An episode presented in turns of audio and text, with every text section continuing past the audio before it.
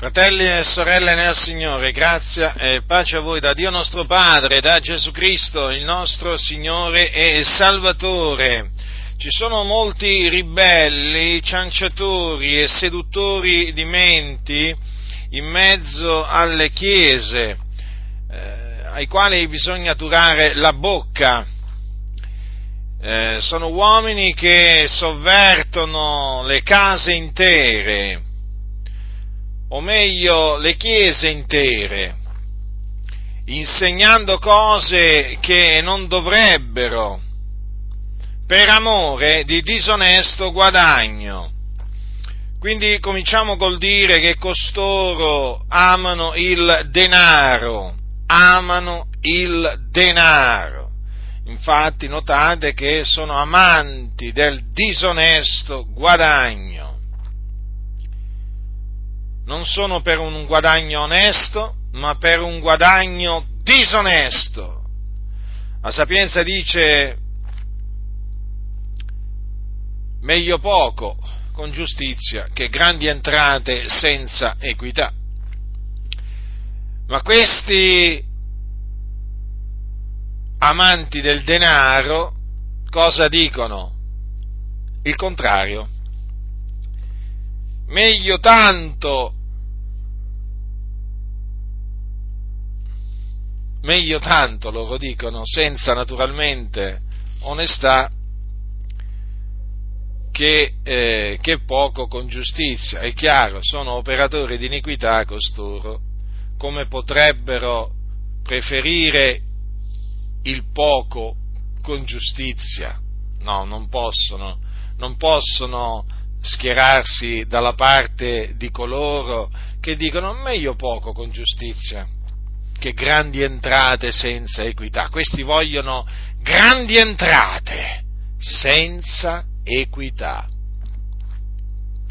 È uno di questi insegnamenti che costoro rivolgono alle chiese per amore di disonesto guadagno è questo. Dovete dare la decima, dovete pagare la decima delle vostre entrate altrimenti Dio vi maledice, non avrete la benedizione di Dio nella vostra vita. Quindi quando lo invocherete sarete, trovate, sarete, trovati mancanti davanti a Dio e non potrete ottenere l'esaudimento delle vostre preghiere. Non importa in quale bisogno di stretta vi troverete, se non avrete pagato la decima, il cielo sarà di rame nessuna preghiera sarà esaudita dall'Altissimo se non ti sei prima messo in regola col pagamento della decima. E a chi la devi pagare la decima? Ma naturalmente a noi ti dicono, a noi. Qui devi venire a portare la decima, qui nella casa di Dio, perché eh, questi disonesti, questi amanti del denaro, questi operatori di scandali, di iniquità, eh, chiamano il locale di culto la casa di Dio, loro non sanno che la casa di Dio sono i figlioli di Dio, loro pensano che la casa di Dio sia quel locale fatto di mattoni o di pietre, eh? Quei templi maestosi, quei templi maestosi che oramai loro hanno deciso da tempo di innalzare sono la casa di Dio. E quindi la decima eh, deve essere portata dove? Eh, nella casa di. E una volta che la decima viene portata nella casa di Dio, quindi nelle loro tasche per intenderci, e allora si aprono le cataratte del cielo, vedi un po', all'improvviso si apre il cielo, arrivano le risposte a tutte le preghiere, questo praticamente per sommi capi, l'insegnamento perverso che questi amanti del denaro e del piacere eh, rivolgono alle chiese, purtroppo ci sono tanti che sono nell'ignoranza e cadono vittima di questo falso insegnamento. Io eh, vi confesso che all'inizio quando mi sono convertito, anch'io caddi vittima di questo falso insegnamento, perché quel cosiddetto pastore eh, eh presso la cui comunità naturalmente noi ci recavamo, mi disse, eh, mi disse la prima cosa che mi disse dopo che mi sono convertito è devi dare la decima, eh, certo, eh, la prima cosa è la più importante no? per costoro, per coloro che amano il denaro, eh, è questa la cosa più importante, la decima, poi ti puoi comportare come vuoi, però la decima la devi dare. E allora io, eh, dentro di me dissi, beh certo, se me lo dice lui che è il pastore, allora vorrà dire che devo dare la decima. E, ma non avevo conoscenza della parola, non perché non volessi aiutare la Chiesa, non perché non volessi dare, ma ero ignorante a tale riguardo, perché il mio cuore era disposto a dare, ci mancherebbe altro, noi dobbiamo essere eh, disposti a dare. Il Signore ama un donatore allegro, quindi ama chi dona allegramente. Ma il discorso era che questo mi disse, tu devi dare la decima. E allora io ci credetti. Poi, quando, quando ho cominciato a investigare le scritture, cosa che a quel tempo non facevo, lo devo confessare, e compresi che il precetto della decima era un precetto della legge di Mosè che non andava più osservato sotto la grazia. E allora eh, il Signore mi liberò da questo, da questo fardello, da questo peso, perché comunque costituiva, costituiva un peso, un gioco. Dunque, costoro eh, insegnano il precetto della decima, un precetto che fa parte della legge di Mosè e quindi, siccome che fa parte della legge di Mosè, è un precetto giusto, è un comandamento giusto, un comandamento buono. Noi assolutamente non abbiamo niente da dire contro il precetto della decima, badate bene, non è da disprezzare, eh?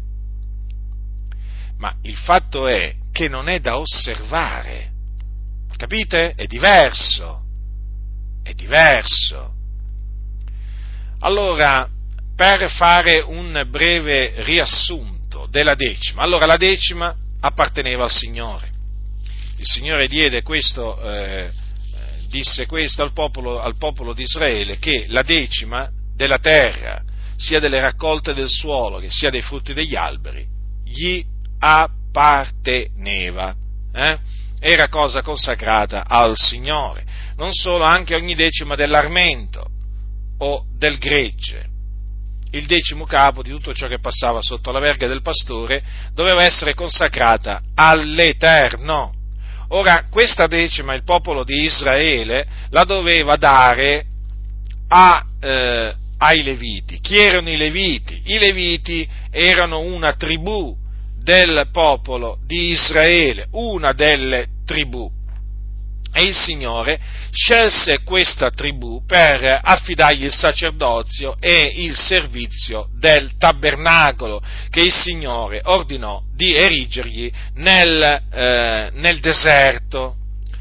Ora, i Leviti, i Leviti quindi furono scelti dal Signore per delle mansioni particolari.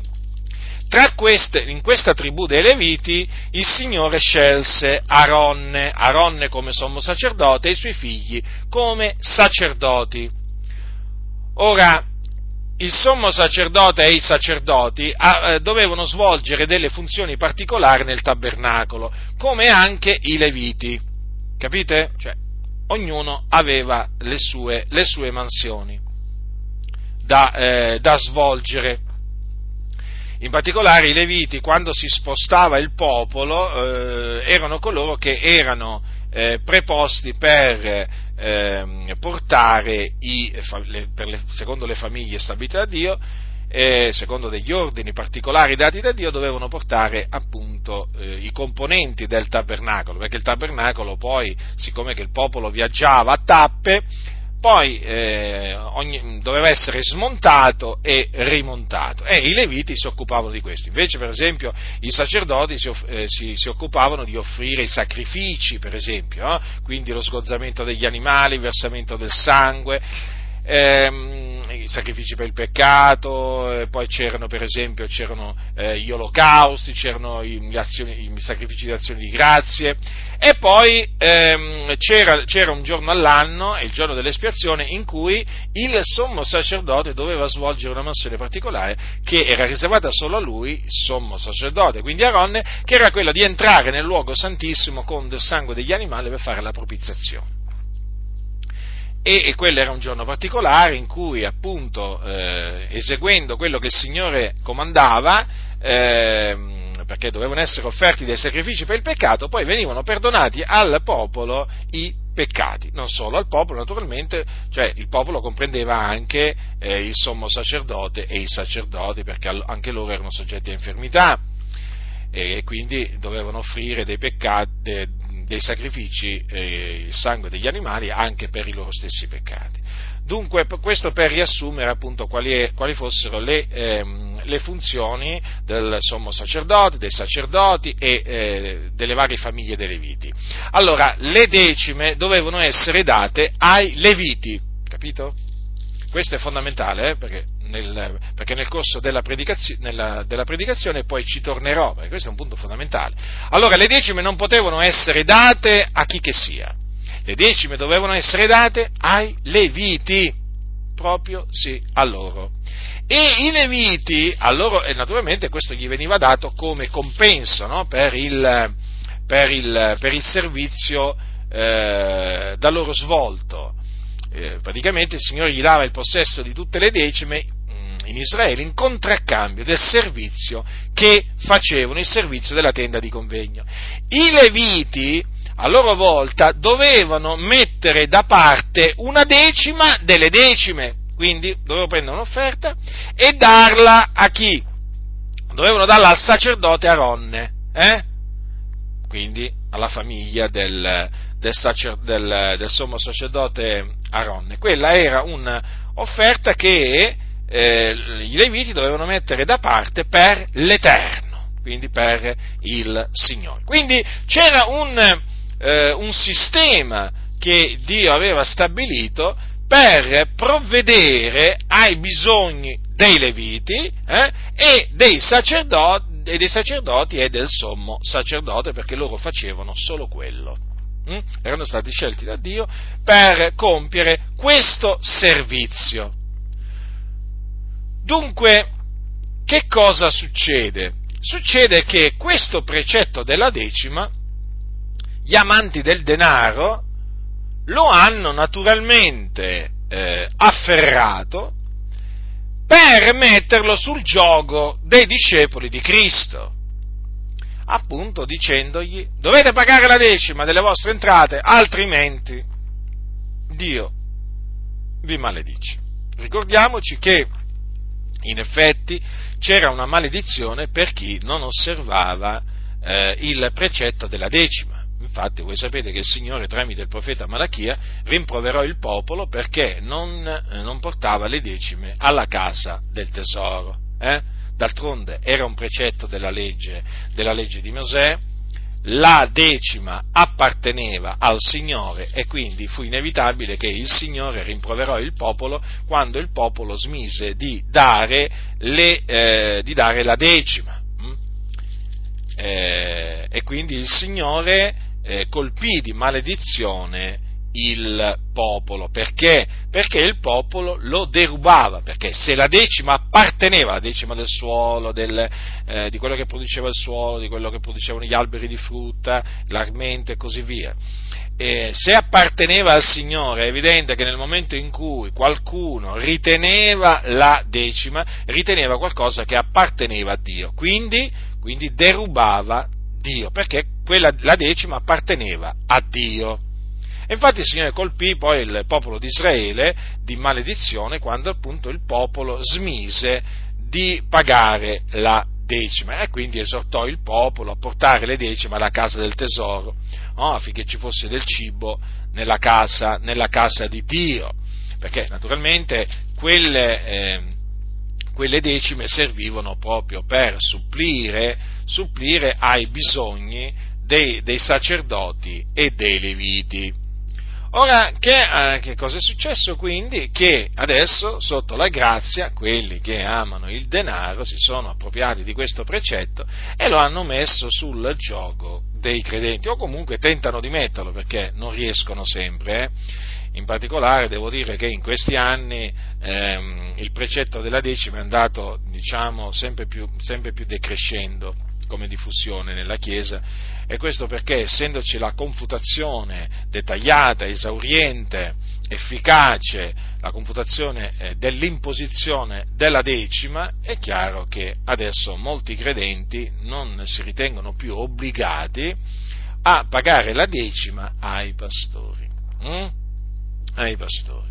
Naturalmente questo è motivo di gioia per noi e anche di ringraziamento a Dio. Però sapete, eh, gli amanti del denaro questi continuano a esserci e quindi ci provano sempre, ci provano sempre, anche se vedono, anche se vedono diminuire chiaramente le entrate, eh, eh, loro ci provano sempre, anche se sanno che eh, magari già una grande parte della, loro, della comunità non paga più la decima, anche se sanno questo, però loro tornano sempre all'arrembaggio, eh?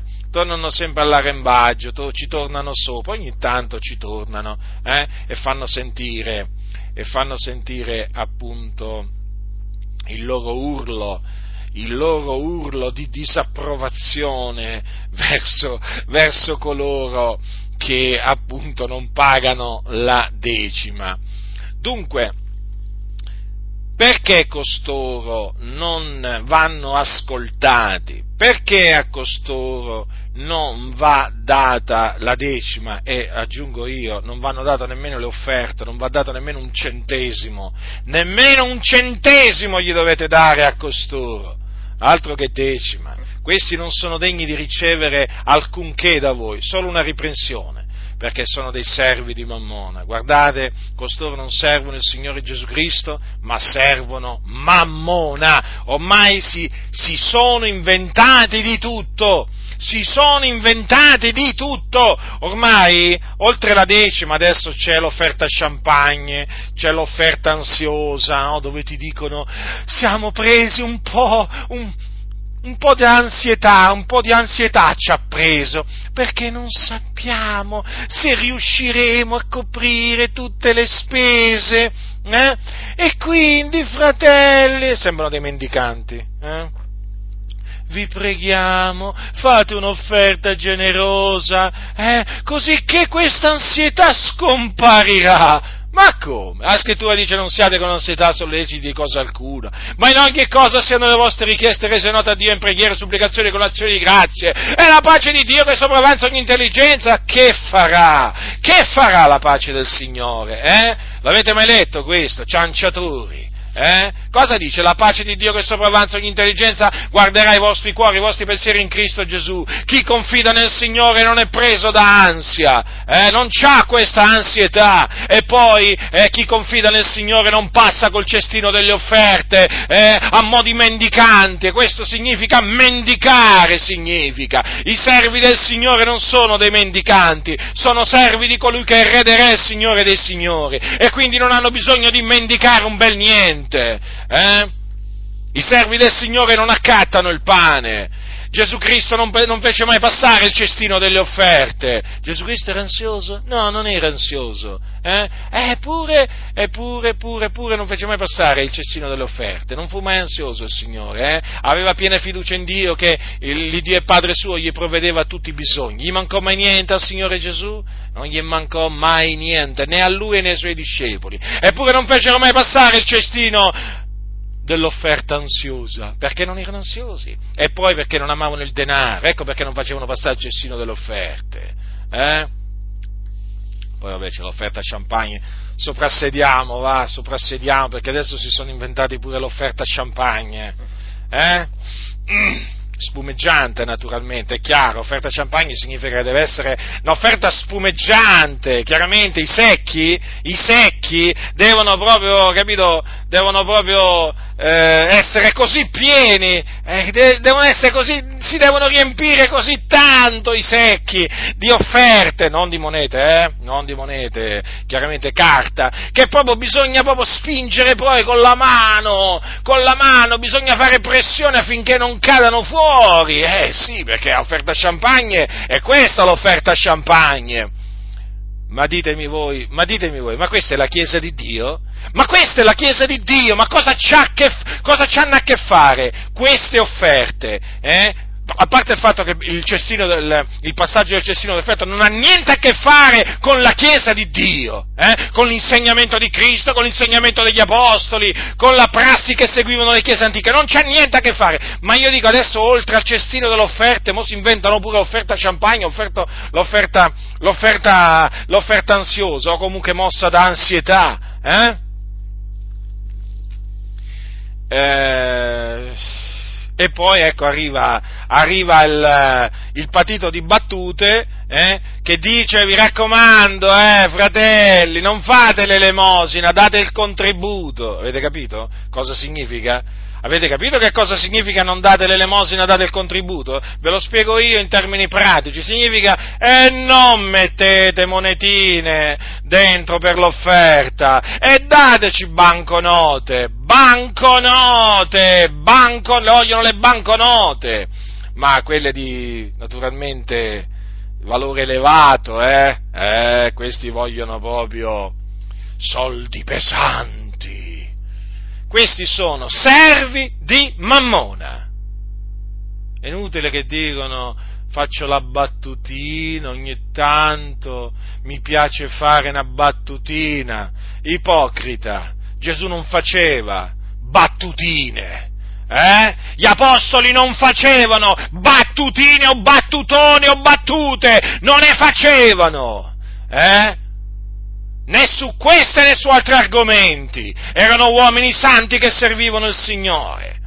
Quello che non siete voi, ipocriti, servi di mammona, pensate solo ad arraffare denaro.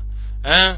Avete, preso, avete preso i santi per dei clienti. Sì, ma adesso sanno come, sanno come reagire alle vostre battute. Eh? Sanno, sanno come reagire i santi ai vostri discorsi fasulli, ipocriti, non vi danno niente. E spero veramente che un popolo si levi e non vi dia proprio niente più, non meritate niente, ma proprio niente. Fratelli nel Signore, a voi vi esorta a non dare niente ai servi di Mammona date ai servi di Cristo Gesù, date ai poveri, ma non date niente ai servi di Mammona, e i servi di Mammona si riconoscono anche da queste battute o battutine che fanno. Eh? Hanno stancato il Signore, l'Iddio vivente è vero, con queste battute ad effetto, eh? Sono rimasti a ridere loro, alle loro battute, se le fanno e se le ridono loro le battute, perché adesso i santi hanno capito con chi hanno a che fare, con dei servi di mammona, eh, gente che ama il disonesto guadagno, che non ha proprio a cuore l'anima dei santi, hanno a cuore solo il portafoglio dei santi. E quindi vi stavo dicendo, Oramai si sono inventati tutti questi per amore di disonesto guadagno, impongono o cercano di imporre la decima e poi si sono inventate no, le, varie, le, varie, offerte, le varie battute no, per arraffare denaro. E beh, ma d'altronde i tempi sono difficili, eh? I tempi sono difficili perché oramai hanno visto che le casse piangono, ma piangono a dirotto, non è che un pianto, non è che un pianto semplice, no, no, no, no. Adesso le casse di queste aziende, perché sono aziende, queste denominazioni, stanno piangendo, ma che piangano, ma che continuino a piangere! E fatele piangere queste casse di queste aziende, fatele piangere, santi del Signore, questi non meritano niente, sono dei manipolatori della verità, manipolatori di menti, sfruttatori, ingannatori, bugiardi, eh? Eh, amici dei massoni, collaboratori con la massoneria. Eh, ecco che cosa sono questi. E poi, e poi vengono a chiedere denaro. Per che cosa? Per costruire i vostri templi maestosi? Eh? Eh? I vostri templi maestosi? Con i simboli massonici? Eh? Stelle di tutti i generi? Eh? Ah, è un ornamento. Sì, e chi ci crede adesso che è un ornamento? La stella a otto punte, la stella a cinque punte, eh? Sono ornamenti, certo, ornamenti massonici. Eh sì.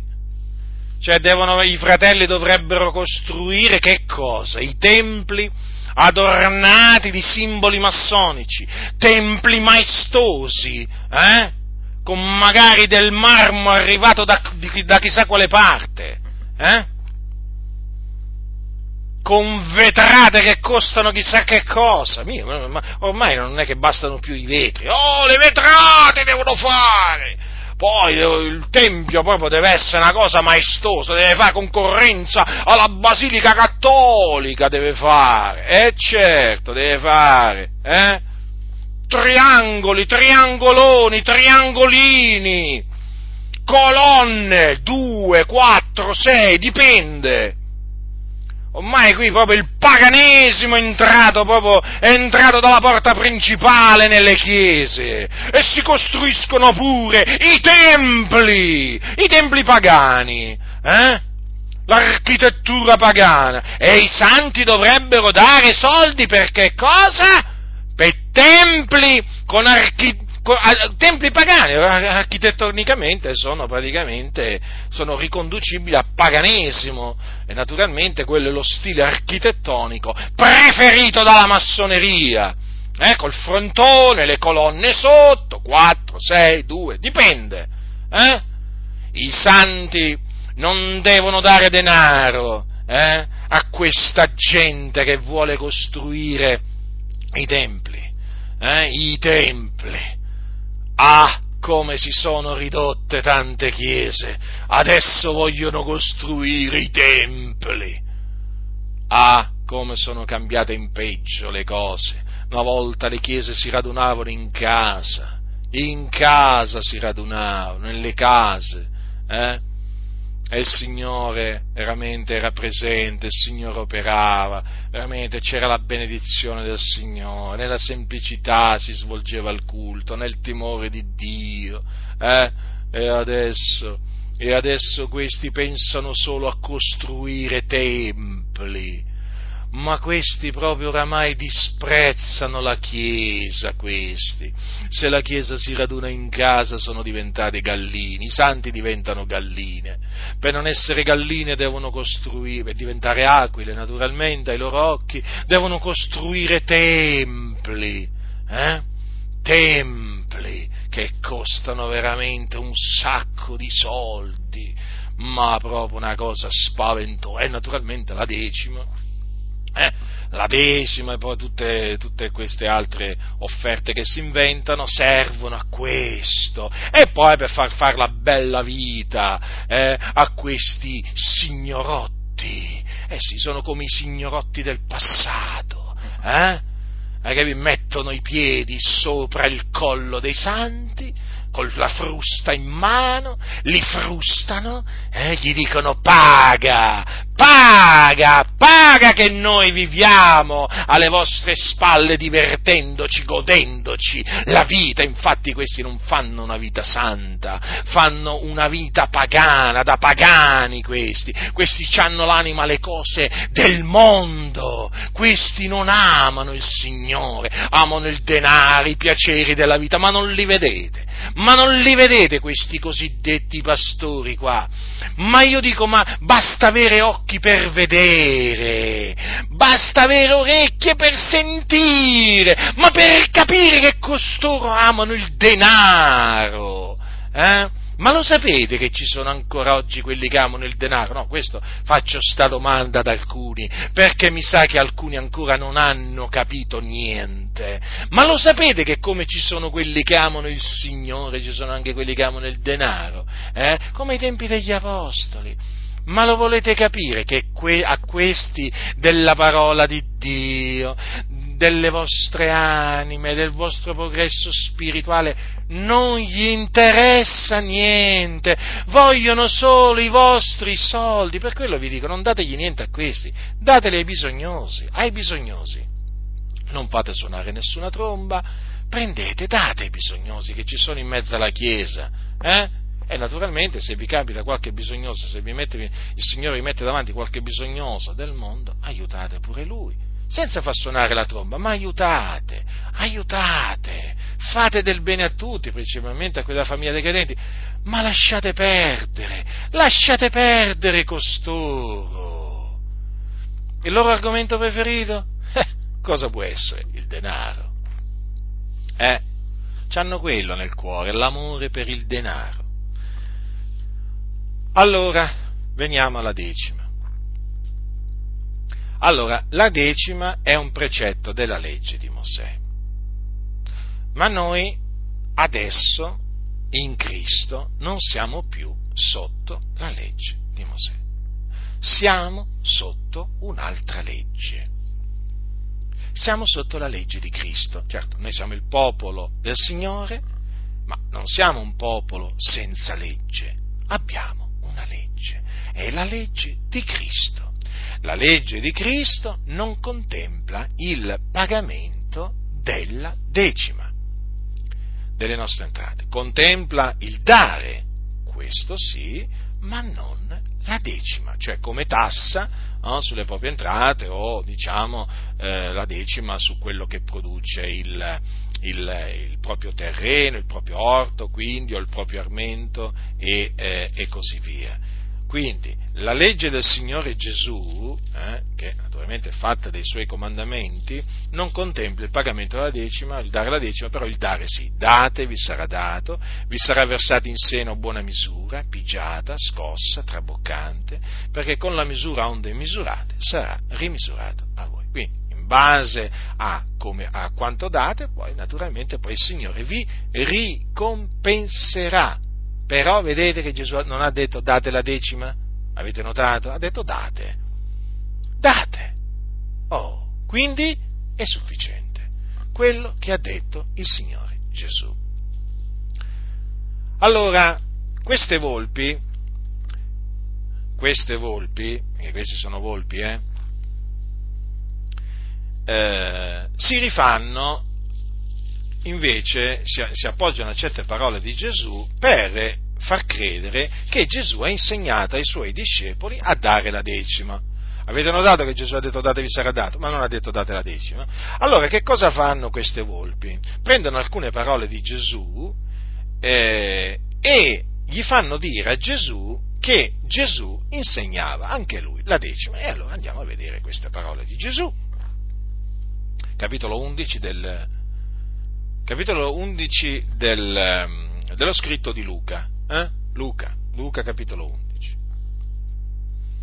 Gesù un giorno rimproverò i farisei. Beh, non è che solo in un giorno, eh? Non è che solamente una volta li rimproverò, li ha rimproverati molte volte. Comunque, in questa circostanza gli rivolse delle, delle riprensioni e tra eh, riprensioni, ammonimenti eh, in questa, in questa circostanza il Signore li rimproverò di questo. Ascoltate, rimproverò duramente. Eh? Guai a voi, capitolo 11, versetto 42. Ma guai a voi farisei, poiché pagate la decima della menta, della ruta ed ogni erba e trascurate la giustizia e l'amore di Dio. Allora, innanzitutto a chi stava parlando Gesù? Gesù stava parlando ai farisei. Chi erano i farisei? I farisei erano una setta giudaica e eh, sedevano sulla cattedra di Mosè, quindi erano preposti praticamente ad ammaestrare il popolo il Signore spesso rimproverò i farisei perché erano degli ipocriti. Apparivano giusti alla gente, ma dentro erano pieni di iniquità e di ipocrisia. Erano come dei sepolcri imbiancati, belli di fuori, ma dentro pieni d'ossi di morti. Allora, naturalmente i farisei erano in mostra, nel senso si facevano vedere, poi chiaramente quello che facevano lo strombazzavano, eh? Per essere visti, per, eh, per essere onorati dagli uomini e così via. E i farisei, essendo degli ebrei, pagavano la decima. Quindi i farisei noi sappiamo che davano la decima ai leviti. Quindi portavano la decima nel tempio, nella casa del tesoro. Allora, guai a voi farisei, poiché pagate la decima della menta, della ruta e d'ogni erba e trascurate la giustizia e l'amore di Dio. Allora, Gesù quindi qui ha duramente ammonito i farisei, li ha ripresi duramente. Per quale ragione? Perché pagavano la decima? No, perché la decima rientrava nel, nei precetti della, eh, della legge di Mosè. Perché li rimproverò allora? Perché benché pagassero la decima della menta, della ruta e ogni erba, quindi questo fa capire quanto fossero scrupolosi nel pagamento della decima, nell'osservanza di questo precetto, essi trascuravano la giustizia e l'amore di Dio, quindi non praticavano la giustizia ed erano ingiusti quindi e non amavano il Dio, non amavano il Dio, trascuravano l'amore di Dio, vedete? Allora Gesù cosa gli ha detto? Queste sono le cose che bisognava fare, senza tralasciare le altre. Quindi, praticare la giustizia, amare Dio. Queste sono le cose che bisognava fare, che Gesù ha detto che erano le cose più gravi della legge. Infatti eh, le parole sono trascritte in, in, in, in, Matteo in questa maniera. Capitolo 23, versetto 23. Guai a voi scribi e farisei qui ci aggiunge vedi, gli scribi, eh? ipocriti perché pagate la decima della menta, dell'aneto e del comino e trascurate le cose più gravi della legge, il giudizio, la misericordia e la fede. Queste sono le cose che bisognava fare senza tralasciare le altre. Vedete dunque? Quindi questi trascuravano pure la misericordia, la fede. Vedete quante cose della legge trascuravano questi ipocriti? Però pagavano la decima. No, la decima non la trascuravano. Però trascuravano le cose più gravi. Peraltro questa ormai è una cosa anche che succede oggi. Eh? Proprio succede anche in mezzo agli ebrei, ancora oggi. Eh? Cioè, tra gli ebrei ortodossi, ma c'è chi paga la decima, eh? come i farisei antichi, e poi appunto molto scrupoloso, però poi tralasciano, trascurano le cose più gravi della legge, la giustizia e l'amore di Dio. Eh? Ecco perché Gesù li chiamò ipocriti. Eh? Ipocriti. Allora queste sono le cose che bisognava fare senza tralasciare le altre. Senza tralasciare le altre. Eh, questo fratelli nel Signore, è di fondamentale importanza. È di fondamentale importanza. Perché Gesù non ha insegnato a violare la legge di Mosè. Tanto è vero che Gesù disse, chi di voi mi convince di peccato? Fece questa domanda un giorno. Perché fece questa domanda? Allora, il peccato che cos'è? Allora, lo dice Giovanni.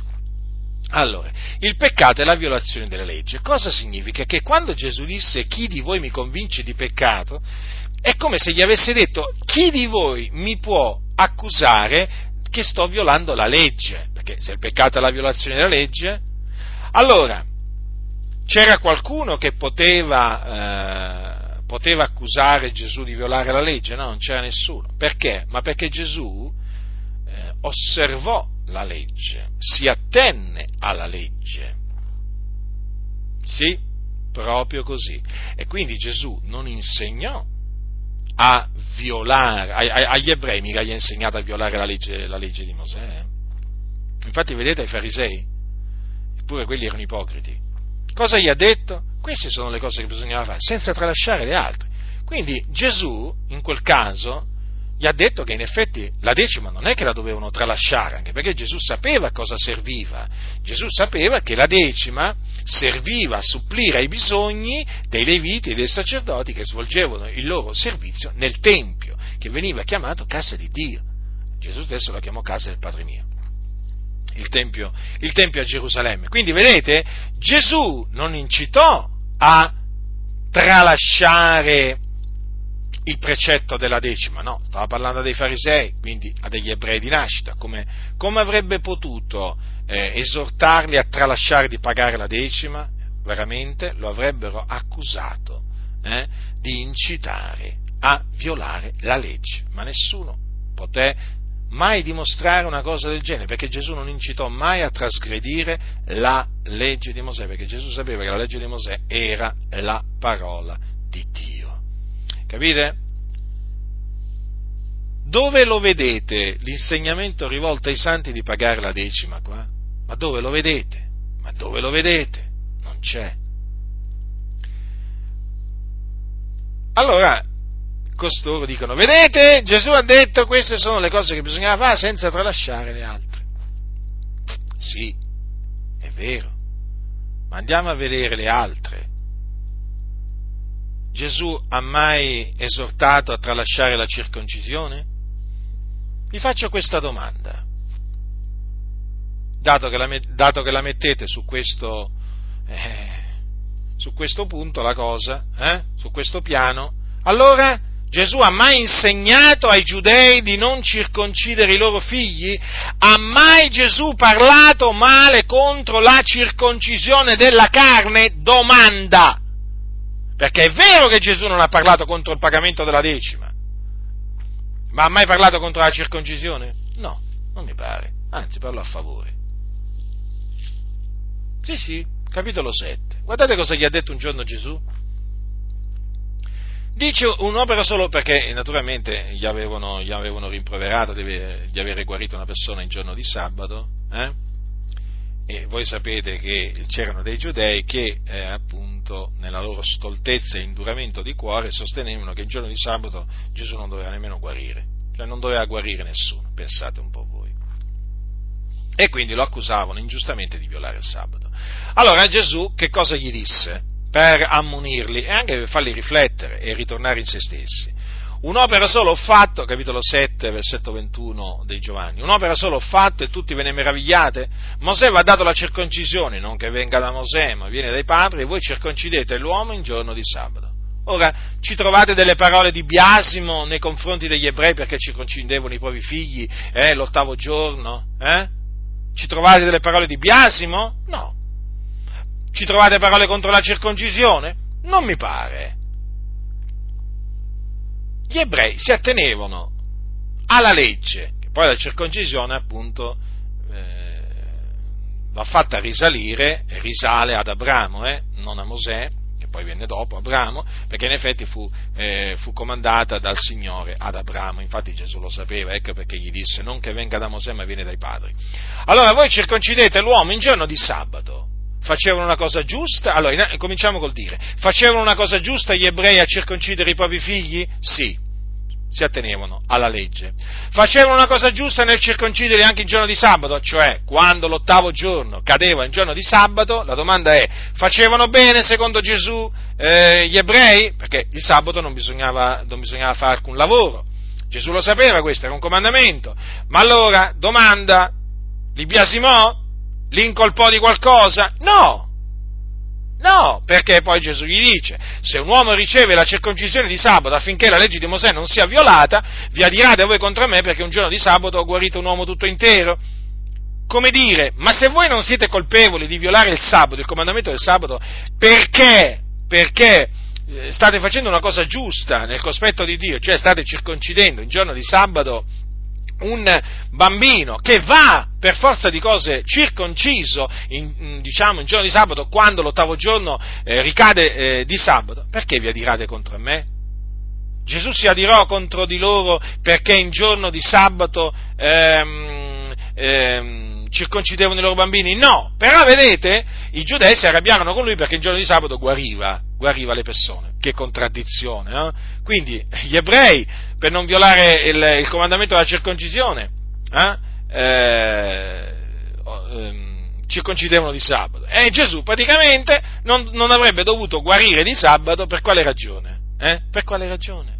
Secondo loro, perché, perché se no così violava il sabato. Ma vedete Gesù come, come, quale sapienza possedeva e come gli ammonì e gli turò la bocca? Allora, domanda. Ma se Gesù non ha parlato contro la circoncisione, questo allora significa che noi ci dobbiamo far circoncidere noi gentili, giusto? Eh, perché se non ha parlato contro la circoncisione vuol dire che evidentemente ai suoi discepoli Gesù avrà insegnato la circoncisione. perché io qui non, non, non scorgo nessuna parola di biasimo. Allora Gesù ci ha insegnato a circoncidere i nostri figli? Eh? Rispondete. No. E voi lo sapete. Eh? Almeno questo lo sapete. Infatti, che cosa c'è scritto poi? Paolo dice, e Paolo parlava da parte di Dio in Cristo, è stato alcuno chiamato essendo incirconciso, quindi noi siamo stati chiamati essendo incirconcisi nella carne, perché così siamo chiamati e reputati tali da quelli che sono invece circoncisi nella carne, cioè gli ebrei di nascita. Domanda, è stato alcuno chiamato essendo incirconciso? Non si faccia circoncidere. Ma come?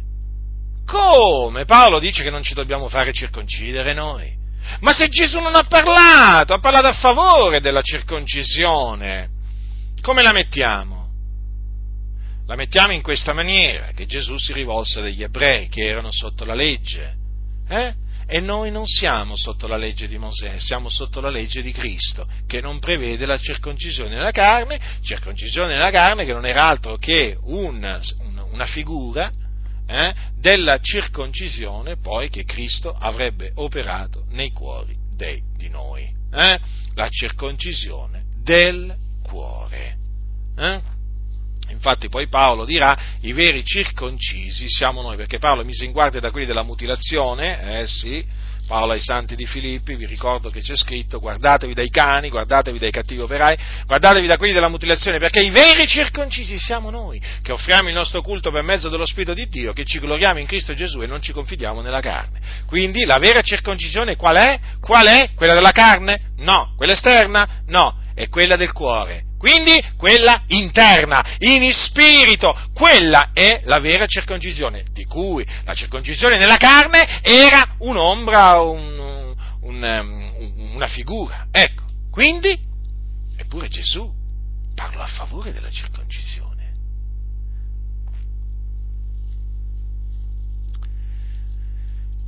Quindi questo per dire che loro usano quelle parole di Gesù come pretesto. Prendiamo il sabato adesso, prendiamo il sabato.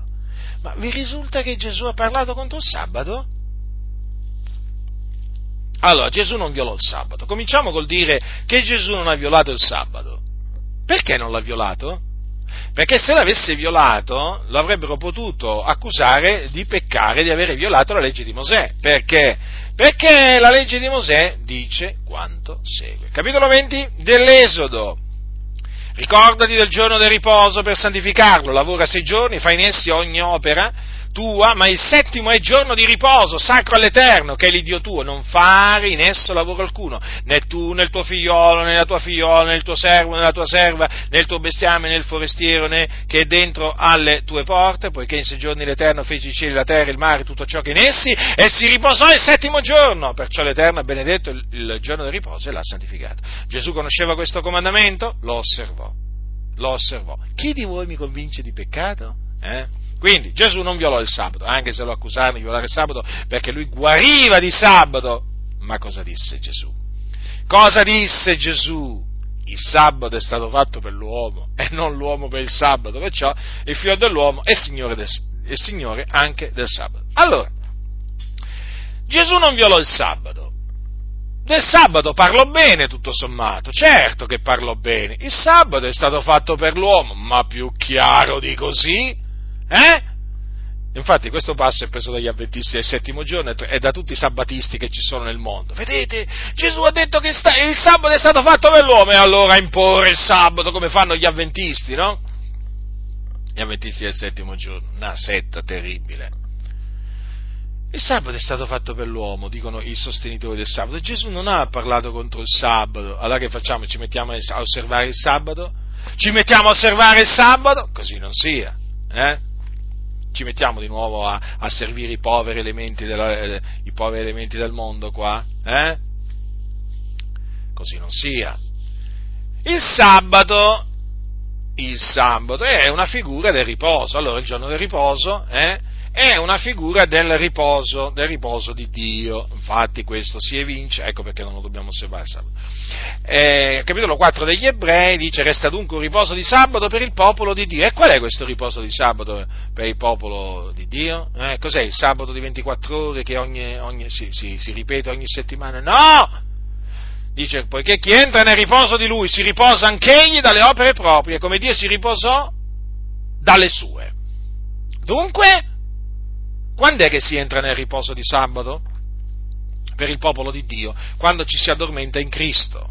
Quando ci si addormenta in Cristo, allora si entra nel riposo di, di sabato per il popolo di Dio perché ci si riposa. Infatti è scritto, beati i morti che da ora innanzi muoiono nel Signore, si dice lo Spirito, essendo che si riposano dalle loro fatiche, poiché le loro opere li seguono. Quindi il sabato di 24 ore ordinato da Dio, quello non era altro che un, un simbolo, eh? un simbolo del vero sabato, come la circoncisione, era, era un simbolo della vera, della vera eh, circoncisione del cuore che poi noi avremmo ricevuto, eh? tutti noi che siamo in Cristo, circoncisione operata da Cristo. Quindi vedete, allora, veniamo a Gesù. Gesù ha parlato contro il sabato. Ha parlato contro... No, non ha parlato contro il sabato. Allora dovremmo dedurre che eh, noi discepoli, noi suoi discepoli, dobbiamo osservare il sabato. Beh, se vale per la decima, eh, fatemi capire, se vale per la decima, questo deve valere pure per, la circoncisione e per il sabato. Eh? eh sì, e qua quindi praticamente ci dovremmo cominciare a osservare la legge di Mosè di, di nuovo. E quindi che facciamo poi? Eh? Ricadiamo sotto la legge di Mosè? Così non sia. Ma poi io dico una cosa. Ma questi qua, ma proprio sono degli ingannatori sfacciati. Ma perché? Loro dicono, allora guardate gli errori che fanno, portate le decime alla casa del tesoro, quindi alla casa di Dio che è, la, è, il, è il, locale di culto. Vabbè. Cominciamo col dire che il locale di culto non è la casa di Dio, eh, né che sia maestoso, né mm, può essere un garage, eh, può essere una cantina, può essere un prefabbricato. Il locale di culto non è la casa di Dio. Quindi già cominciamo a mettere in chiaro questo. Ma poi, ma poi chi è che aveva ricevuto ordine di riscuotere le decime? Chi? I Leviti. Infatti dice hanno bensì ordine, secondo la legge, di prendere le decime dal popolo, cioè dai loro fratelli. Ma io dico, io dico questo, dove sono sti Leviti nella casa di Dio? Ma dove sono questi Leviti, questi discendenti di Levi? Eh? dato che voi chiamate il vostro tempio, la vostra locale casa di Dio, io vi domando, ma dove sono questi leviti a cui dobbiamo dare la decima? Non ci sono. E allora, la decima non si può dare. Quindi la decima qua non si può dare per diverse ragioni, ma per diverse ragioni proprio ma qui non regge il discorso della decima, ma non regge proprio, non regge proprio, vedete quante ragioni ci sono per dire a costoro ravvedetevi e convertitevi, eh, convertitevi dall'amore del denaro al Signore. Ma perché il precetto della decima non va insegnato, non va insegnato. Appunto, dove sono i leviti? Eh? Poi un'altra cosa, ma se Gesù ha insegnato la decima, eh? Badate bene a quello che vi sto per dire. Se Gesù ha insegnato la decima, evidentemente l'ha insegnata a favore di quelli che annunziano l'Evangelo, non vi pare? Eh, E in primis lui, eh, per forza di cose, doveva essere il primo beneficiario del pagamento della decima. Domanda, domanda. Se Gesù ha insegnato la decima, per forza di cose noi ci dobbiamo aspettare che Gesù abbia detto portate la decima a me. Per forza. E per forza. Gesù predicava l'Evangelo? Sì. Serviva a Dio? Sì. Quindi, quindi doveva essere eh, sostenuto materialmente dai suoi discepoli, da quelli che lui ammaestrava. Eh? Ma vi risulta che Gesù gli abbia detto portate le decime al sottoscritto? Eh? Vi risulta questo?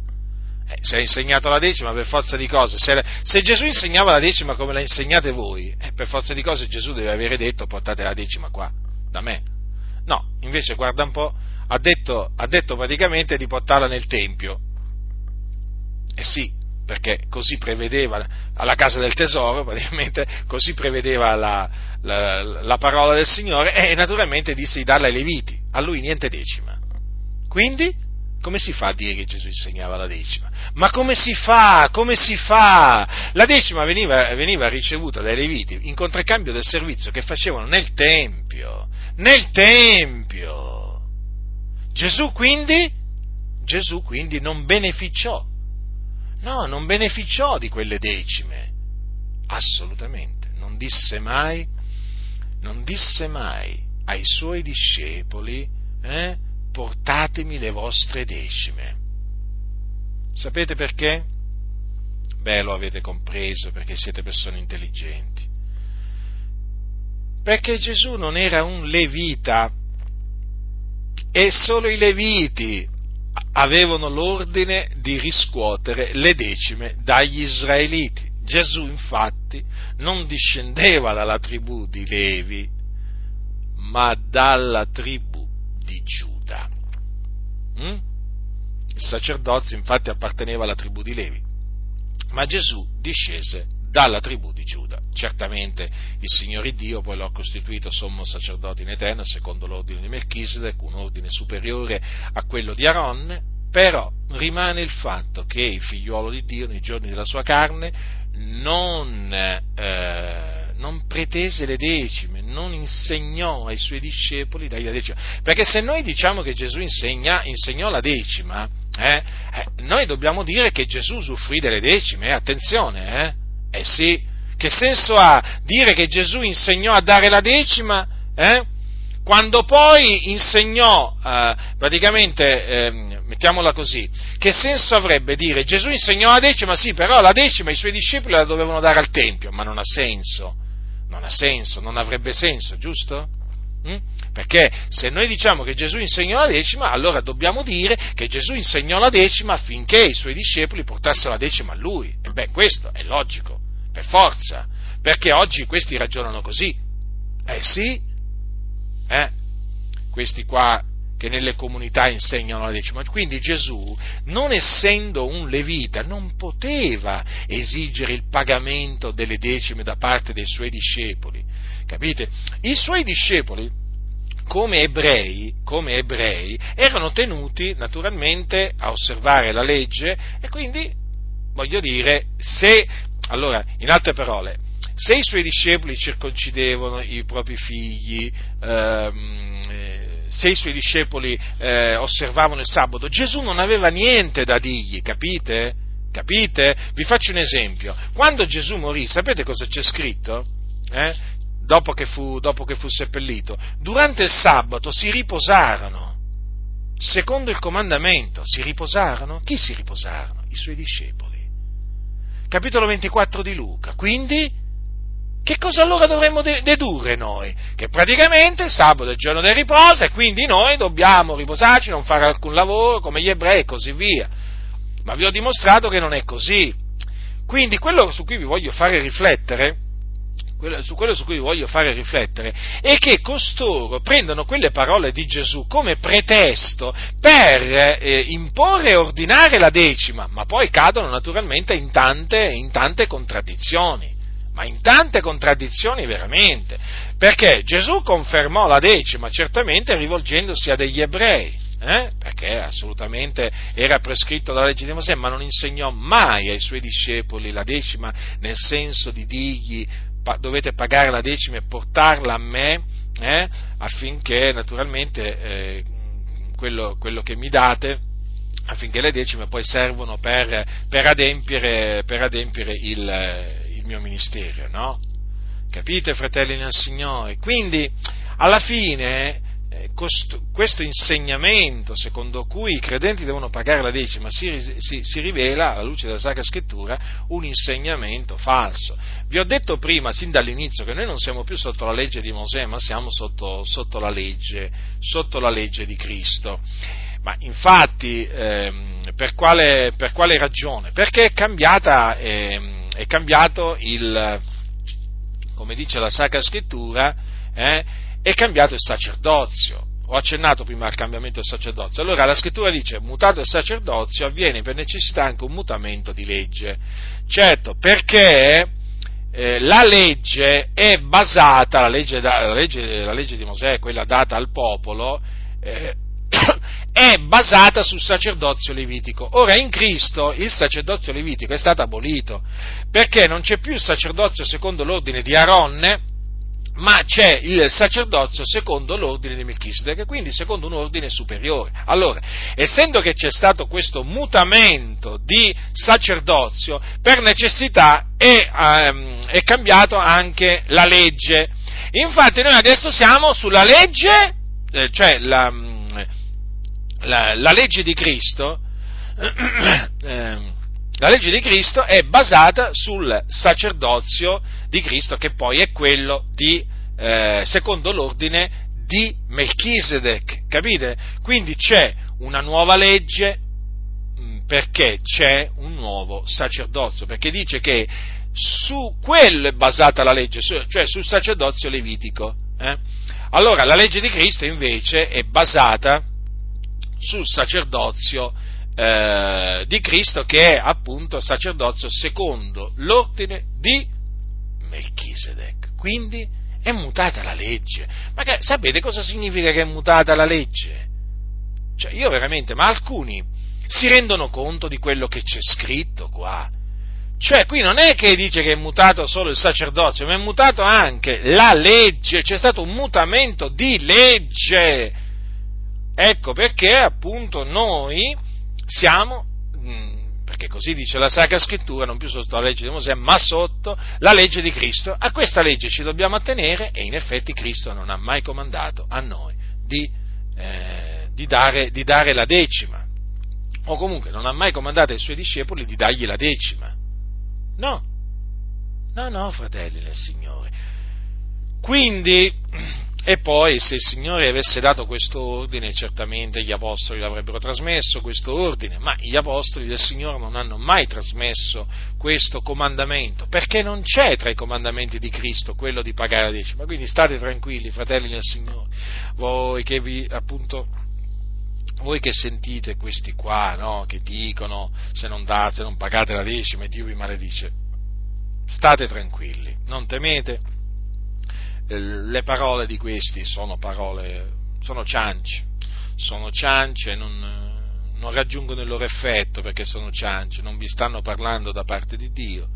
Questi, questi amano il denaro e quindi insistono con il pre, pre, precetto della decima semplicemente perché, perché eh, so, servono il loro ventre costoro e quindi amano, e quindi amano il denaro. Quindi vi ho dimostrato, fratelli nel Signore, che il precetto della decima, allora qualcuno potrebbe dire, ehm, potrebbe dire, ma allora quelli che predicano l'Evangelo, i servi del Signore Gesù Cristo, che sono stati chiamati da Dio, allora come fanno a vivere? Devono vivere dell'Evangelo. Il Signore così ha ordinato, ma appunto dell'Evangelo.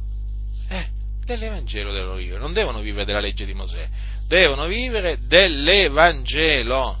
Il Signore così ha ordinato, come dice Paolo ai santi, ai santi di Corinto, così ancora il Signore ha ordinato che coloro i quali annunziano l'Evangelo vivano dell'Evangelo. Infatti Paolo, gli apostoli, vivevano dell'Evangelo, di quello che appunto i santi che avevano creduto nell'Evangelo davano loro. Eh? È chiamato il diritto nell'Evangelo questo diritto del, del, quale peraltro Paolo non fece sempre eh, uso, eh, in alcune circostanze si privò di questo, di, questo, eh, di questo, diritto, lui lo dice in alcune, in alcune, lo dice ai Corinti e lo dice anche in un'altra, in un'altra epistola, per delle ragioni particolari, però comunque sia rimane un diritto che hanno coloro che annunziano l'Evangelo, eh? l'Evangelo, non le fiabe, eh? non le fiabe, eh? che annunziano l'Evangelo, e voi sapete cos'è l'Evangelo, capitolo 15 di Primo Corinzi, eh? l'Evangelo è l'annunzio della morte espiatoria di Gesù Cristo, del suo seppellimento e della sua resurrezione. L'Evangelo, annunziare l'Evangelo non significa andare in giro a dire Gesù ti ama, e nemmeno andare in giro a dire Dio amore. No, non è questo l'Evangelo. L'Evangelo che annunzia, annunziavano gli Apostoli è trascritto al capitolo 15 della prima epistola di, eh, di Paolo ai Santi di Corinto, eh, dove ricorda ai Santi di Corinto l'Evangelo nel quale avevano creduto e mediante il quale erano salvati. Cristo è morto per i nostri peccati. Vi ricordo, Evangelo, che l'Apostolo Paolo ricevette per rivelazione di Gesù Cristo, eh? non, impar- non, lo imparò da nessun uomo, non lo ricevette da alcun uomo, l'ha ricevuto per rivelazione di Gesù Cristo. Cristo è morto per i nostri peccati secondo le scritture, che fu seppellito risuscitò il terzo giorno secondo le scritture, che apparve a Cefa, poi ai dodici, poi apparve a più di 500 fratelli in una volta, dei quali la maggior parte rimane ancora in vita, alcuni sono morti, poi apparve a Giacomo, poi a tutti gli apostoli, e ultimo di tutti apparve anche a me. Quindi questo è l'Evangelo, questo è l'Evangelo. Eh? Quelli che annunciano l'Evangelo quindi devono vivere del, dell'Evangelo e quindi se vivono dell'Evangelo sicuramente il Signore poi non gli farà mancare nulla perché Dio è fedele. Il Dio è fedele, non, non fa mancare nulla ai suoi, ai, suoi, ai suoi servitori, non fa mancare nulla perché il Signore è veramente grande, il Signore mantiene la parola data, il Signore è buono il Signore è buono. E quindi eh, coloro che annunziano l'Evangelo non, eh, cioè, sanno che non devono insegnare, insegnare, la decima. Infatti l'Apostolo Paolo, che mh, diciamo, predicava l'Evangelo, quando, insegna, quando, insegnava a dare, che cosa, che cosa diceva? Ve lo ricordo che cosa diceva. Questo è il corretto insegnamento insegnamento sano, dia ciascuno secondo che ha deliberato in cuor suo, non di malavoglia né per forza, perché Dio ama un donatore allegro. Ecco, questo, quello, quello che insegnavano gli apostoli, quello che deve essere ancora oggi insegnato, eh? ma però purtroppo molti la dottrina degli apostoli la disprezzano, la rigettano, non l'accettano, non è gradita la dottrina degli apostoli, quindi si sono fatti tutta una loro dottrina e appunto insegnano, eh, insegnano, il precetto della decima. Peraltro precetto della decima che poi aggrava i credenti, i credenti poi purtroppo che si lasciano ingannare, ammaliare, poi si sentono oppressi da questo precetto, e eh, certo perché comunque sia un precetto della legge di Mosè, però nel momento in cui poi il Signore li libera da, questo, da, da questa schiavitù, perché poi è una schiavitù, un, perché non è un gioco per i santi, allora veramente eh, sentono di essere liberi, eh, di essere liberi. E in effetti nel corso di questi anni ci sono stati tanti fratelli che mi hanno detto, mi hanno detto così, è vero, è proprio così Giacinto, è proprio così, è proprio così, ti senti libero, libero in Cristo di donare di donare secondo che hai deliberato in cuor tuo senza nessun senso di colpa perché, perché non hai dato la decima, eh? ma poi appunto la decima, ma se la devo portare al Tempio, dov'è il Tempio? Ma se la devo dare ai Leviti, ma dove sono i Leviti? Quindi alla fine, fratelli del Signore, la decima non la dobbiamo dare, non la dobbiamo dare, dobbiamo dare, dare liberamente, eh? secondo che deliberiamo in cuor nostro la gloria di Dio, ripeto, senza eh, fare suonare trombe eh, di nessun genere, eh, attenendoci esclusivamente a quello che dice la parola e percetto poi il Signore nella sua fedeltà, eh, nella sua giustizia, poi ricompensa ciascuno eh, secondo le sue opere. Secondo le sue opere, questo ci dice la Sacra Scrittura, eh? quindi noi dobbiamo credere in quello, dice, in quello che dice il Signore, dobbiamo fare quello che dice il Signore, sapendo che il Signore, se ti dice di fare una cosa, eh, prima di tutto te lo dice di, fa- ti dice di farla per il tuo bene, è chiaro questo, poi per la gloria di Dio, falla, poi il Signore, per certo, per certo, il Signore ricompensa quelli che osservano la sua parola. È chiaro, non è che esiste solo il precetto di dare, ma in questa circostanza sto, appunto, mi, sto, mi, mi, conce, mi cioè metto enfasi su questo, però ci sono anche altri precetti. Per, per l'osservanza di qualsiasi precetto dato dal Signore Gesù Cristo, c'è una ricompensa, fratelli del Signore. Certo, poi il Signore sa come ricompensare, quando, dove, come, insomma, è chiaro che è Dio che stabilisce come ricompensare chi osserva i suoi precetti, ma una cosa è certa, la ricompensa è sicura per coloro che osservano i precetti, i precetti del Signore. Quindi coloro appunto che insegnano, ordinano a pagare la decima, sbagliano, sbagliano, sbagliano. Allora è chiaro che può esserci qualcuno che sbaglia non essendo amare, am, amante del denaro, questo lo voglio dire, perché sapete, è chiaro che, è chiaro che tra tutti quelli che osservano la decima, cioè, boh, boh, quelli che amano il denaro sono veramente la stragrande maggioranza, però dobbiamo anche riconoscere che c'è qualcuno che purtroppo, essendo stato ammaestrato male, eh, ha cominciato a insegnare la decima, ma non perché ama il denaro, non perché ama il denaro, perché purtroppo ha ricevuto questo insegnamento falso, si è messo a insegnarlo, perciò, fratello, se mi ascolti, eh, eh, sei in buona fede, quindi lo hai, fa- hai sbagliato certamente, però ravvediti, chiedi perdono al Signore e attieniti alla legge di Cristo e smetti di attenerti alla legge, alla legge di Mosè questo va detto perché, sapete, non bisogna sempre non bisogna generalizzare, no? Non bisogna generalizzare, perché pure io quando mi sono convertito mi sono messo a osservare il precetto, il precetto della decima, in questo caso naturalmente ero io che dovevo dare, però talvolta penso, ma se io per esempio fossi stato, che ne so io, un pastore, eh, che avevo ricevuto, avevo ricevuto l'insegnamento sbagliato, da qualcuno sulla decima e cominciavo a dire fratelli dovete dare la decima per l'opera del Signore così non è che l'avrei fatto perché amavo il denaro però avrei, avrei, comunque sbagliato eh? e quindi è chiaro che c'è anche chi sbaglia perché è stato ammaestrato male non perché questo non perché ama, non perché ama il denaro comunque il Signore è misericordioso eh? quando è stato misericordioso il Signore verso di me fino a questo giorno se io ci penso veramente, se non fosse per la misericordia di Dio qua, qui nessuno potrebbe reggere davanti al cospetto di Dio, ma veramente, ma chi potrebbe reggere davanti a Dio?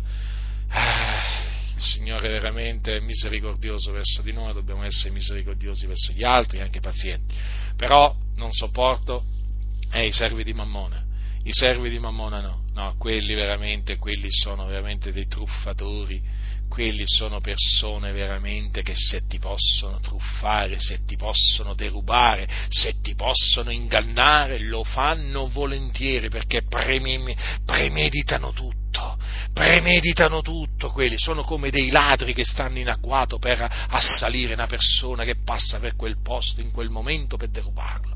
Credetemi, ci sono pastori che sono come questi ladri qua, eh?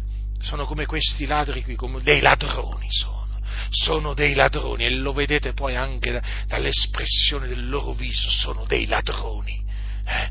non sono dei servi del Signore, quelli sono dei ladri, dei ladri!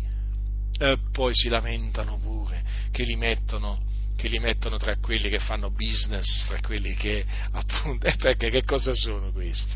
Ma che cosa sono? Eh? Ma se voi vedete queste denominazioni sono delle aziende, delle aziende, c'è di tutto oramai, c'è veramente, io veramente c'è da piangere, c'è da piangere, ma dov'è il cristianesimo? Uno veramente dice, ma dov'è il cristianesimo? Ma dov'è il cristianesimo? Dov'è l'osservanza dei precetti di Cristo? Tu leggi la storia di Gesù di Nazareth, leggi il libro degli Atti degli Apostoli, leggi le epistole e poi ti capita di mettere i piedi in uno di questi locali di culto e dici ma dove sono capitato qua? Ma che azienda è questa qua? Che azienda? Vai fuori e c'è scritto Chiesa Evangelica Cristiana, vabbè lasciamo stare poi le varie denominazioni. Chiesa chiesa, qua si raduna la chiesa, ma qui mi sembra un mercato, dice. Ma che è un mercato qua? Prendi tre, compra tre, paga due. Voglio dire, eh, giro di soldi vertiginoso, eh, richieste insistenti di denaro, imposizione della decima, lusso sfrenato. Ma dove sono capitato? Uno dice. Ma dove sono capitato? Ma dove sono capitato? Pure fuori c'è scritto chiesa, sì, vabbè, c'è scritto chiesa, però quando entri trovi un'azienda. Mercato! Hai presente il mercato? Eh? Bancarelle. Ma dove sono? Al mercato. Come si chiama sto mercato? È il mercato evangelico. Certo, c'è pure il mercato evangelico, figurati. C'è il commercio evangelico, c'è il mercato evangelico, c'è tutto oramai. Tutto! Non si sono privati. Adesso c'è pure la magia evangelica, la magia cristiana. Sapete che esiste la magia cristiana? Eh, pure quella si sono inventati. Pure quella si sono inventati. Perciò voglio dire, figurati se non si inventavano pure il mercato cristiano, eh? Guardate, fratelli del Signore, io ve lo ripeto, andate via da queste aziende, adesso chiamarle denominazioni, si possono chiamare denominazioni, aziende, ma andate via, andate via da queste spelonche di ladroni, veramente dove veramente tu lo vedi, no? Tu lo vedi, questi, questi cosiddetti pastori sembrano dei ladroni che stanno aspettando, eh, diciamo, le, le, prede, le prede, per saltargli addosso e derubargli più soldi possibili. Li vedete, sono come degli avvoltoi, delle iene, eh? Ma voi lo vedete, ma non le vedete queste cose? Ma non le vedete? Quando c'è un'anima nuova che, che arriva, si mostrano interessati. Eh, come si mostrano interessati? Certo, al loro portafoglio, mica la loro anima. Tutto sto interesse è per il loro portafoglio. Infatti, uno dei primi precetti, fratello, sorella, ricordati, dai la decima, eh? E portala qui, eh? Alla casa di Dio. Eh, che cos'è questo? Interesse per che cosa? Interesse che, per che cosa? Per il denaro, certamente non è per l'anima di, quel, di quella persona. Quindi voglio dire, andate via da questi mercati, da queste aziende, lasciate questi ladroni al loro commercio, alle loro truffe, lasciate, lasciateli, lasciateli, ascoltatemi, veramente troverete felicità, gioia, pace in abbondanza. Eh, oh fratelli del Signore, veramente è così. E poi, non dimenticatevi che questi ladroni si sono messi con la massoneria, eh? E qualcuno dirà adesso, ma tu la massoneria ce la devi sempre mettere. Non è che ce la metto sempre, però quando ce la devo mettere gliela metto, eh? non è che mi astengo, eh? dopo che il Signore mi ha fatto scoprire veramente questo mostro che s'annidava in mezzo alle chiese, che io non sapevo che c'era sto mostro capivo che c'era qualcosa che non andava, anzi non qualcosa, tante cose che non andavano, però vai a, vai a pensare alla massoneria, ma chi ci pensava alla massoneria? Ma chi ci pensava alla massoneria? D'altronde non se ne parlava in ambito evangelico, che mi mettevo a parlare io di massoneria, eh? Quindi adesso che ho scoperto questo mostro che s'annida in queste chiese, è chiaro che vi mette in guardia quando veramente il Signore mi sospinge a farlo. Questi ladroni, ricordatevi, sono alleati della massoneria, dei massoni. È tutto un sistema, quello delle denominazioni, in mano ai massoni, eh? che si coprono, coprono tutto, giustificano tutto. Capite? Questo è un sistema particolare, è un sistema diabolico, questo sistema piramidale. E chi sta in cima alla piramide? Chi sta? Ci stanno i massoni, eh? E poi ci stanno questi pastori ladri, eh? che con la decima, col precetto della decima e altri discorsi cercano di estorcere più denaro possibile alle, alle pecore del Signore. È tutto un sistema di potere temporale, capito? Dove regna l'amore per il denaro, capito? Non c'è l'amore per Dio lì, non c'è l'amore per Dio, c'è l'amore per il denaro, per il potere, per il mondo, ma non c'è l'amore per Dio e si evince dal fatto che non viene predicato l'Evangelo non viene predicata la parola di Dio, non viene condannata la massoneria. Ormai ci siamo stancati di sentir dire io non sono massone, non mi interessa. Tu dal pulpito devi metterti a condannare la massoneria. Devi dire che la massoneria è da Satana, devi dire che i principi di libertà, fratellanza e uguaglianza proclamati dalla rivoluzione francese, voluta dalla massoneria, sono principi del diavolo, così come li, li spiega la massoneria. Devi dire che un cristiano non può affiliarsi alla massoneria.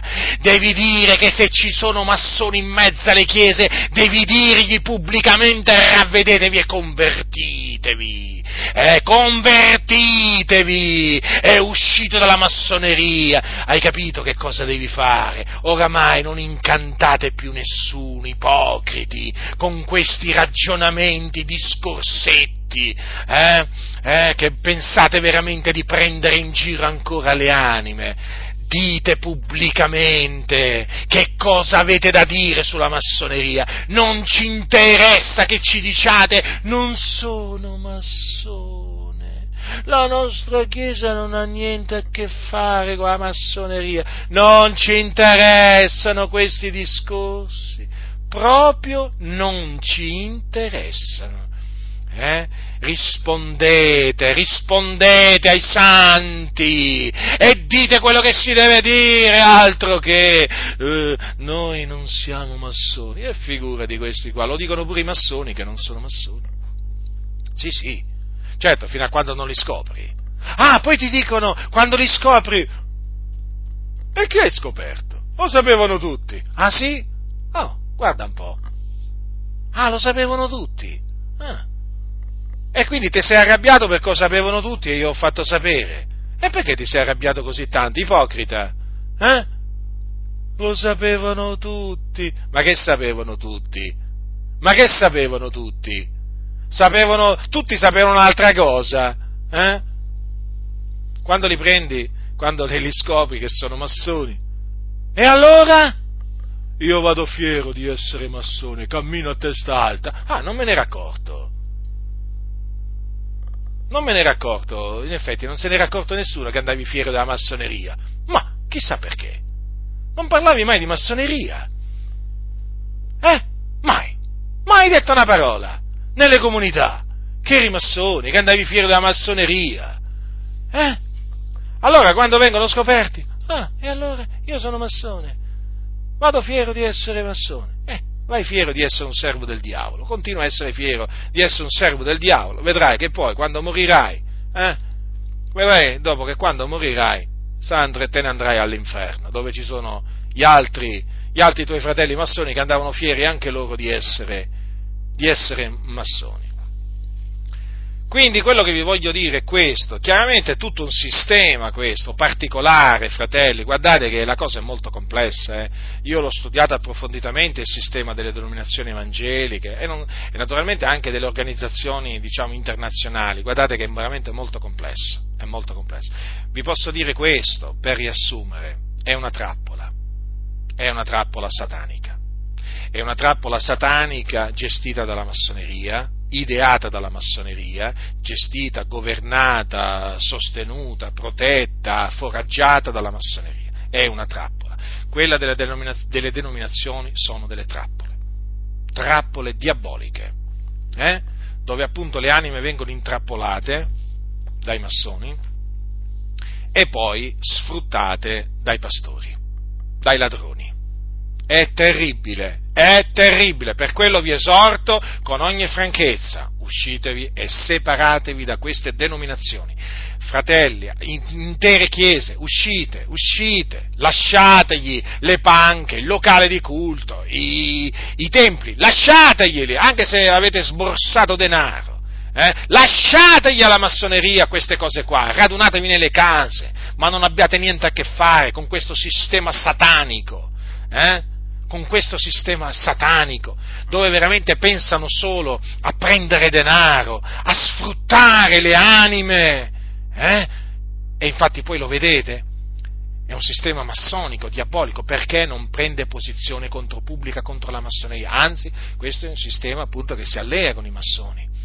Fratelli, svegliatevi, voi che ancora dormite, svegliatevi, veramente vi scongiuro a svegliarvi dal sonno nel quale siete caduti uscite, separatevi da queste denominazioni, uscite, ve lo ripeto, ve lo ripeto, Voi per queste denominazioni non valete niente, non valete niente, siete dei numeri, siete dei clienti, eh? servite solo a foraggiare quel sistema massonico, masso mafioso, quel sistema di truffatori, perché è un sistema di truffatori, di ladroni, dove appunto, dove appunto viene insegnato eh, la decima. La decima. Però, come vi ho dimostrato per l'ennesima volta, perché non è la prima volta che confuto l'imposizione della decima, come vi ho dimostrato, il precetto della decima non va insegnato. Quindi, se ancora tu che mi ascolti hai qualche perplessità, stai tranquillo, smetti di dare la decima ai ladroni, vedrai che sarai felice. Eh? Smetti di dare la decima, smetti, aiuta i poveri, aiuta i poveri, non dare niente ai ladroni. La grazia del Signore nostro Gesù Cristo sia con tutti coloro che lo amano con purità incorrotta. Amen.